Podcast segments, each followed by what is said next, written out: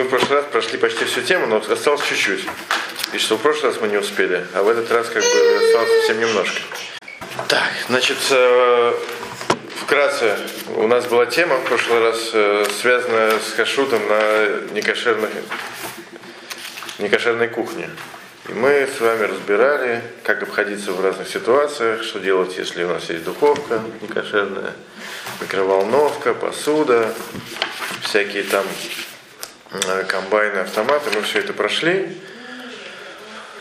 Прошли мы даже э, окунание посуды и дошли до последней темы, которую мы, которую мы не прошли. Это запреты, которые связаны уже не с, с запретами Торы, а с запретами мудрецов. А мудрецы запретили нам э, несколько вещей, которые Тора не говорила про них. Вот. В основном это еда, которая, которая сделана не евреем. Да? Э, у нас были отдельные темы про это. Это патакум, да, хлеб, который испечен э, не евреями. Бишулякум, еда, которая сварена не время, и яйна, и яйна, да, вино. Да, все эти три вещи э, мудрецы запретили. Вино, понятно, из-за того, что раньше вино э, возливали на жертвенники. Это запрещено из-за, э, из-за водозора, из-за идолопоклонства. Хотя сейчас это, в принципе, не принято. Тем не менее, этот запрет остался. Очень большая тема, что хотя э, в наше время причина, по которой мудрецы в свое время э, запретили некоторые вещи, она уже в наше время не актуальна, тем не менее мы не отменяем запреты предыдущих мудрецов. Есть несколько объяснений почему. Одно из объяснений, что мудрецы запретили не только потому, что они нам написали. Имеется в виду, не все причины запретов они нам открыли, потому что что-то они запретили, а что-то, например, нет. И, скажем, если мы бы пытались э, сделать таканов эти запреты, которые сделали мудрецы, то мы бы, может быть, сделали по-другому. Тем не менее, они сделали так, а не иначе.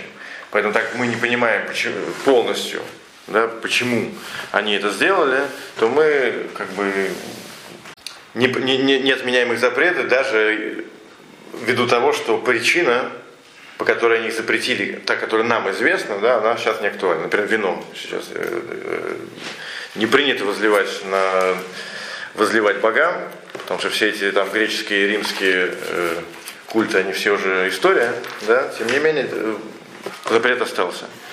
Вот. Это запрет, связанный с вином. Запрет, связанный с, с бишуляком, с, с едой. Там есть вообще спор мудрецов, почему такой, такой запрет был введен.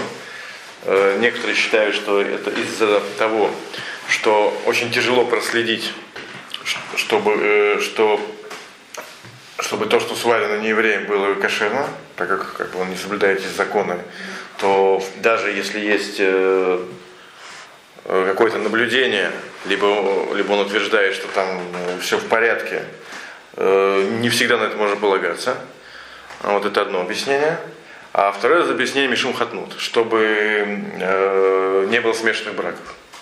Хотя вы спросите, какая связь, и связь действительно по большому счету не очевидна.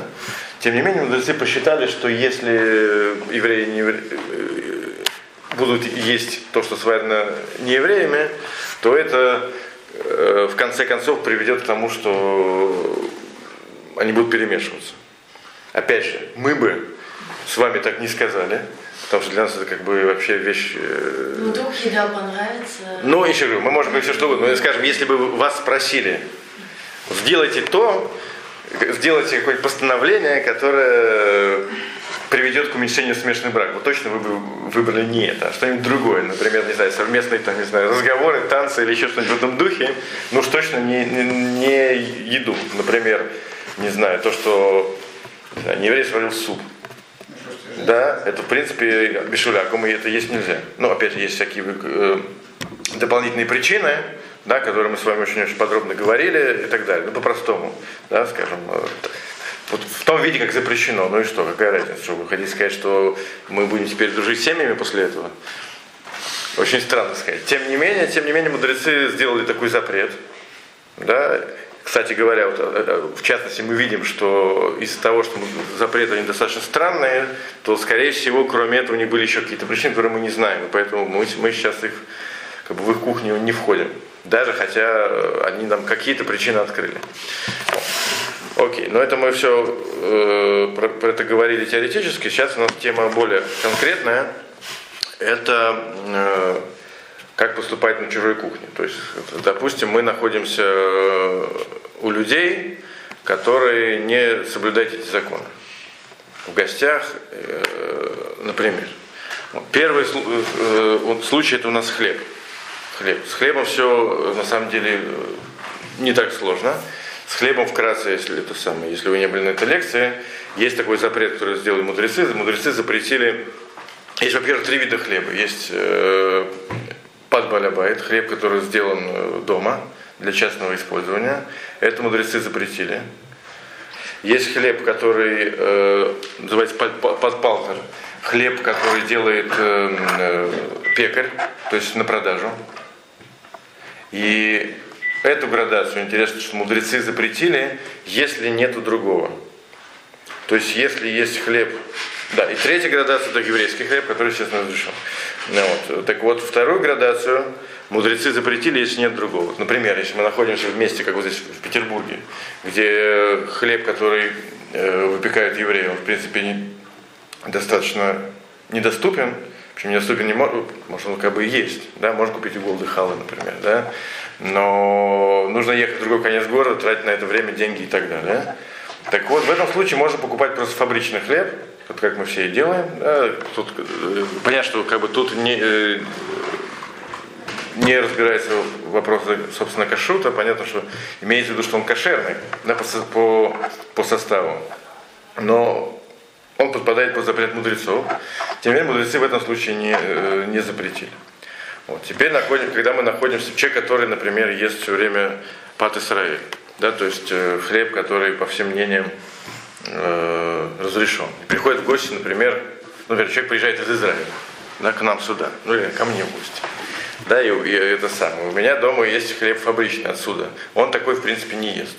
Да, так вот, интересно, что есть такой закон, кстати, э, который напишут в Ханарухе, что если человек находится в гостях у человека, который ест, ест пат-пата, то гость не имеет права э, вести себя как бы более строго, чем э, хозяин.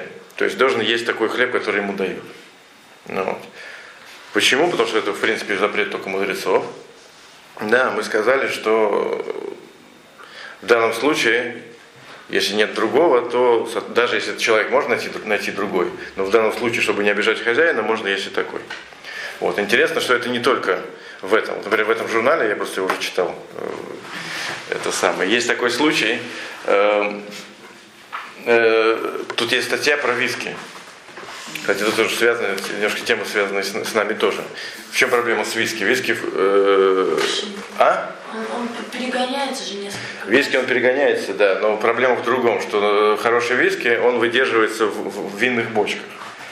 А вино, как мы сейчас уже сказали в нашем предисловии, да, не еврейское вино, но запрещено, опять же, из-за того, что когда-то его возливали на жертвенник. Но тем не менее запрет остался. То есть они не держат отдельные бочки для этого самого, как его называют, для виски? А нет. В те же бочки, в которые... Нет, не то, что в те же, это не то, что в те же.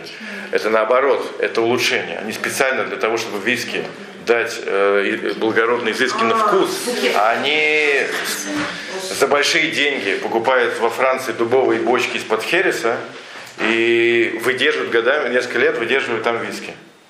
Такая технология. Поэтому с виски сами, сами по себе действительно нет проблем. А есть проблема с этими бочками. Вот. Теперь вопрос, что с ними делать. С точки зрения Аллахи. Потому что как бы получается, что это, в этих в виски есть вкус вина. Вот. Так Рав Моше Файнштейн, он сказал такую вещь, что в принципе можно положиться на такую вещь, что если вино разбавлено э, водой, ну или не знаю, другим напитком, э, больше чем один к шести, то этот напиток, он вообще не вино. Хотя он сам сказал, что в принципе это э, как бы эта идея, она очень слабая. Он прямо написал в своей книжке. И я лично такой виски дома не пью. Но если я прихожу кому-то в гости, он прям сам пишет, что если мне предлагают такой виски, то я говорю лихаем. Я его пью, да, чтобы не обидеть хозяина. Хотя он сам считает, что это очень слабенькая такая как бы идея. И в принципе, скорее всего, такое, такое, такое виски не стоит пить. Тем не менее, чтобы не обижать хозяина, так как в принципе есть, есть э, на что положиться, так скажем, да, то, то, то в гостях, в гостях устражать как бы неправильно. Потому что обижать хозяина, это тоже мицва история. В смысле, не обижать, естественно. Вот, и поэтому такой вот пример. Поэтому и с хлебом, возвращаясь к, нашему, кстати, к нашей теме, то же самое. Так, дальше.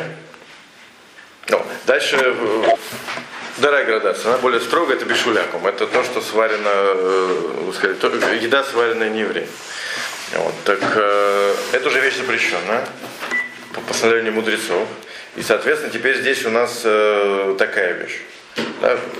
Понятно, что мы такую есть, э, вещь есть не можем. Вопрос, так, вопрос такой, что э, вопрос теперь касается э, самого еврея. Да? Понятно, что как бы, все причины, по которым это было запрещено, да, но в принципе касается в наше время и самих евреев тоже. Если имеется в виду евреев, которые не соблюдают Тору. Да? Потому что за ними тоже тяжело проследить, чтобы они сделали все кошерно точно так же, как и не евреи. И тоже с ними как бы сильно общаться тоже не очень хорошо. Поэтому вопрос, подпадают ли они тоже под этот запрет. Например, если просто нерелигиозный еврей сварил какую-то еду, можно ли ее есть? Да? Хотя он, в принципе, еврей. Но тем не менее, по тем причинам, по которым эта вещь была запрещена, да, тут получ... вроде как нет никакой разницы. Так ответ интересный такой, что есть разные мнения по этому поводу. Поэтому ломайся, желательно, желательно, чтобы еврей, который соблюдающий, он хотя бы хоть как-то поучаствовал в, в готовке. Вот как, например, Машгех делает на, на это самое, на предприятиях, когда он зажигает огонь, либо там увеличивает огонь, там есть определенные законы, либо каким-то образом, короче говоря, участвует в, в готовке. Если так, то это по всем мнениям. Если это невозможно, то в принципе можно положиться и кушать такую, э, такую еду тоже. Можно кушать? Можно, имеется в виду э, то, что сварено евреем, но не соблюдающим. Не а соблюдающим. Не, нет, Чебрёк, сейчас мы говорим только про то, что с точки зрения кашрута в порядке. И вопрос у нас только по постановлению мудрецов, которые мы сейчас с вами последовательно проходим. С точки зрения кашрута все это уже было выше. Понятно, что не кошерно кушать нельзя, про это нет разговора. Допустим, он взял новую посуду или кошерную, сам сварил. Да. Тем не менее, мы видим, что это тоже вопрос. И желательно, тем не менее, тоже поучаствовать в готовке. Если это невозможно, то можно такое есть. Тоже, если ты в гостях, да? Да. А если... не, не, не, это не обязательно в гостях. Это не обязательно в гостях. Если как, просто еврей пришел к тебе, но он не религиозный. То же самое, то же самое. Да, желать, все это то же самое. Это без разницы в гостях или нет. Да. Так, дальше. О, теперь мы подошли, собственно, к, к вину. С вином самый строгий запрет, потому что запрет с вином он связан с, не просто с проблемой кашрута или смешанных браков, а связан с водозара, с идолопоклонством. А это та вещь, которая, ну, наверное, самая строгая, которая есть, в принципе, в, в Торе. А водозара, вы знаете, нельзя приступать даже под угрозой смерти. Вот, поэтому такое вино оно запрещено. И опять же, здесь существует такой же вопрос, что в принципе, по идее, не еврей, не еврей, который, точнее, наоборот, еврей, который не соблюдает Тору, он тоже должен подпадать под этот запрет. Почему? Потому что он не соблюдает. То в принципе, теоретически он тоже может спокойно заниматься идолопоклонством. Да? И тоже получается, что его вино должно быть запрещено. И интересно, что алаха именно такая, что если человек нарушает Тору, то, он, то его вино тоже пить нельзя. Даже оно, опять же, кошерное, и все, все в порядке. Вот. Он просто взял, сделал вино, либо просто его поднял. Да? Он предлагает, налил его. То, в принципе, его вино пить нельзя. Но вопрос э, какой? Это касается только э, нееврея, который э, нарушает сознательно. Именно специально для того, чтобы нарушать. То есть он э, знает, что это, что в принципе Тора как бы есть, да? Он понимает ее как бы ценность, и он специально считает, что он э, не будет, э, не будет ее соблюдать. Да, тут, э, на примере, человек э, открыто, открыто нарушает шаббат. Не просто в тайне, не просто, для, например, да, по незнанию, естественно. Либо, либо даже э, он ест, например, некошерную еду, потому что хочется. Это тоже сюда не подходит. А имеется человек, который идеологически, да, э, не согласен с, с, э, с, с принципами Торы. Да. Сейчас в наше время таких практически, наверное, нету, потому что почти все либо не знают, либо знают недостаточно. Как бы, понятное дело, что уже много поколений евреи оторваны. Ну, вот, поэтому вопрос, как в наше время. Так в наше время написано так, что тот человек, который идеологически не приемлет Тору, а в наше время, в принципе, это, наверное, только те люди, которые э, исповедуют другие религии, именно активно, да, например, там, не знаю, там, реформисты, там, не знаю, или там еще кто-нибудь в этом духе, то ну, только, только они, наверное, и еще имеется в виду, скорее всего, идейные, да, а не просто люди, которые вообще не задумываются ни о чем. Ну, вот, они действительно подпадают под запрет, и их вино пить, естественно, нельзя. Ну, вот. Но тот человек, который, в принципе, как бы он не против, он подпадает под то, что в Торе называется, э, у мудрецов называется тинок шенишба, украденный ребенок. То есть человек, который просто был оторван, его не научили. Так вот, такой человек, он не подпадает под этот запрет, его вино, в принципе, пить можно. Вот.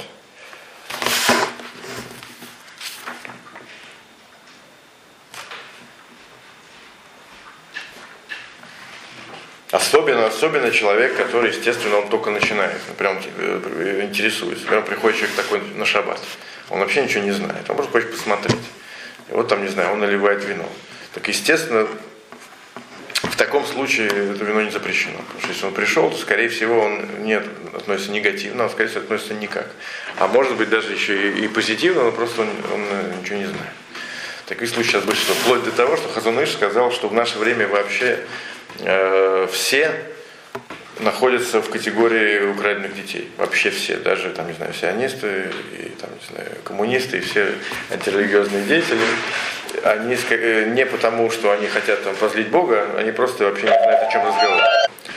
О, и последнее, что мы сегодня рассмотрим, это еще одна тонкость в вине, что все это касается только э, вина э, не пастеризованного и не вареного. То вино, которое проходит варку, а по многим мнениям и пастеризация, сейчас почти все вино проходит пастеризацию, оно вообще не запрещается. Имеется в виду то вино, которое сделал, естественно, еврей. Вот. И, то есть э, такое вино, его нельзя уже запретить. Почему? Потому что написано в э, мудрецов, что то вино, которое сварили, в случае варено Талмуда было так актуально, сейчас я не знаю, как бы так или не так, то его не посвящали, не посвящали на жертвенник, там в, в их ритуалах такое вино не считалось вином, как бы оно считалось плохим. Вот. Поэтому... Что, типа глинтвейна, да? Глинтвейна, нет, нет, просто вино и вино. Еще раз говорю, наше вино, оно все пастеризовано, это просто вино. Вот. О, кстати, поэтому э, многие говорят, что пастеризация сюда как раз не входит. Почему? Потому что во времена Талмуда, если вино сварили, оно, в принципе, считалось испорченным. А наше вино, которое проходит пастеризацию, не считается испорченным, оно продается в магазине. Короче говоря, давайте закончим. Вот, поэтому, поэтому многие считают, что пастеризация не выводит вино из-под э, вот этой опасности, что его можно запретить. Но многие считают, что, тем не менее, что такое вино также считается вареным, и его же нельзя запретить, соответственно. Проблема бывает, например, э, э, в ресторане. Да, в ресторане очень часто официанты, они не соблюдающие шаббаты, просто обычные, потому что называется, гражданские люди. Вот, поэтому если они, скажем, э, дают не просто бутылку, а, скажем, бокал, то там с этим как раз могут быть проблемы. Вот, поэтому, если, тем не менее, вино пастеризованное, то с этим мы видим, что по многим мнениям проблем нет. То есть уже можно подавать? Да, можно уже подавать, и нету непонятно. Вот в ресторанах, в Израиле, например, принято, что ну, в таких, где есть серьезный кашрут, где остерегается всех мнений, там подают просто целую бутылку, открывай сам, а и наливай если... себе сам. А если, например, там развивает, там, например, там, человек соблюдающий, да. Да, а официант на подносе это приносит? То же самое. В принципе, то же самое. Мудрецы очень... Уже нельзя, да. Да. Мудрецы к вину, вот именно из-за того, что это проблема...